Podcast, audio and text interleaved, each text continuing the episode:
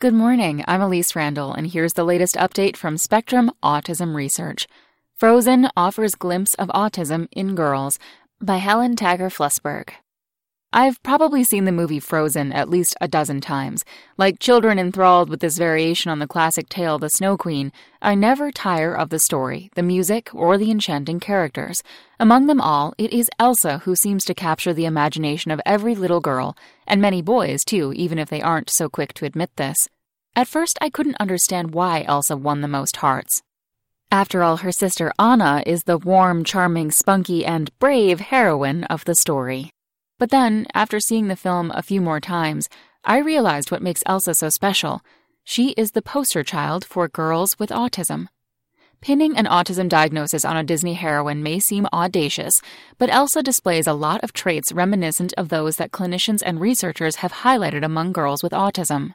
As a model, Elsa can provide us with some clues about how autism is expressed in girls, from the time she is a young girl, Elsa is less socially engaged and communicative than Anna.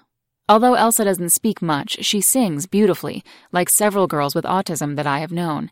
Around the time that she accidentally injures her little sister, Elsa virtually stops communicating and playing altogether. And when her parents die, she doesn't realize how much her younger sister needs her, not considering Anna's thoughts and feelings, even though she loves her.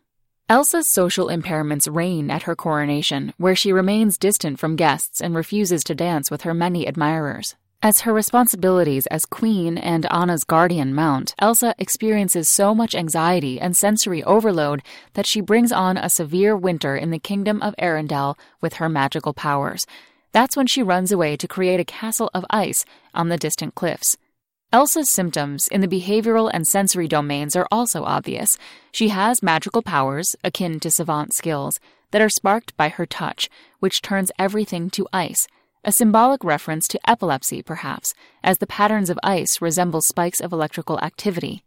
She wears gloves to ease her sensory hypersensitivity, just as some people with autism wear certain fabrics that are less likely to irritate them.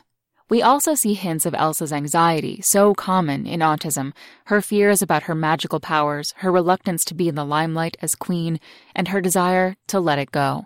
Toward the end, we also see her anxiety as Anna falls into a deep coma.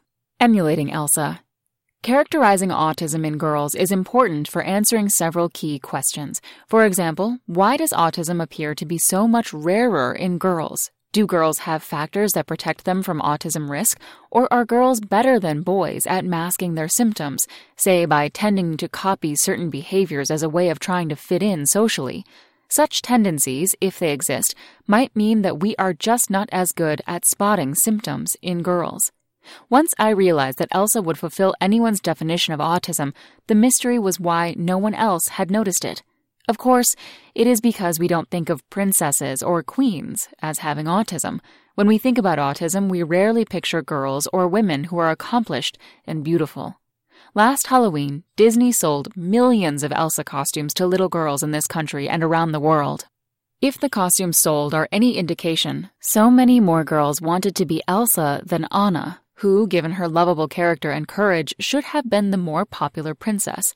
I would love to believe that as they wear Elsa's gown, emulate her actions, and sing her songs, these girls are learning to admire and embrace a star with autism.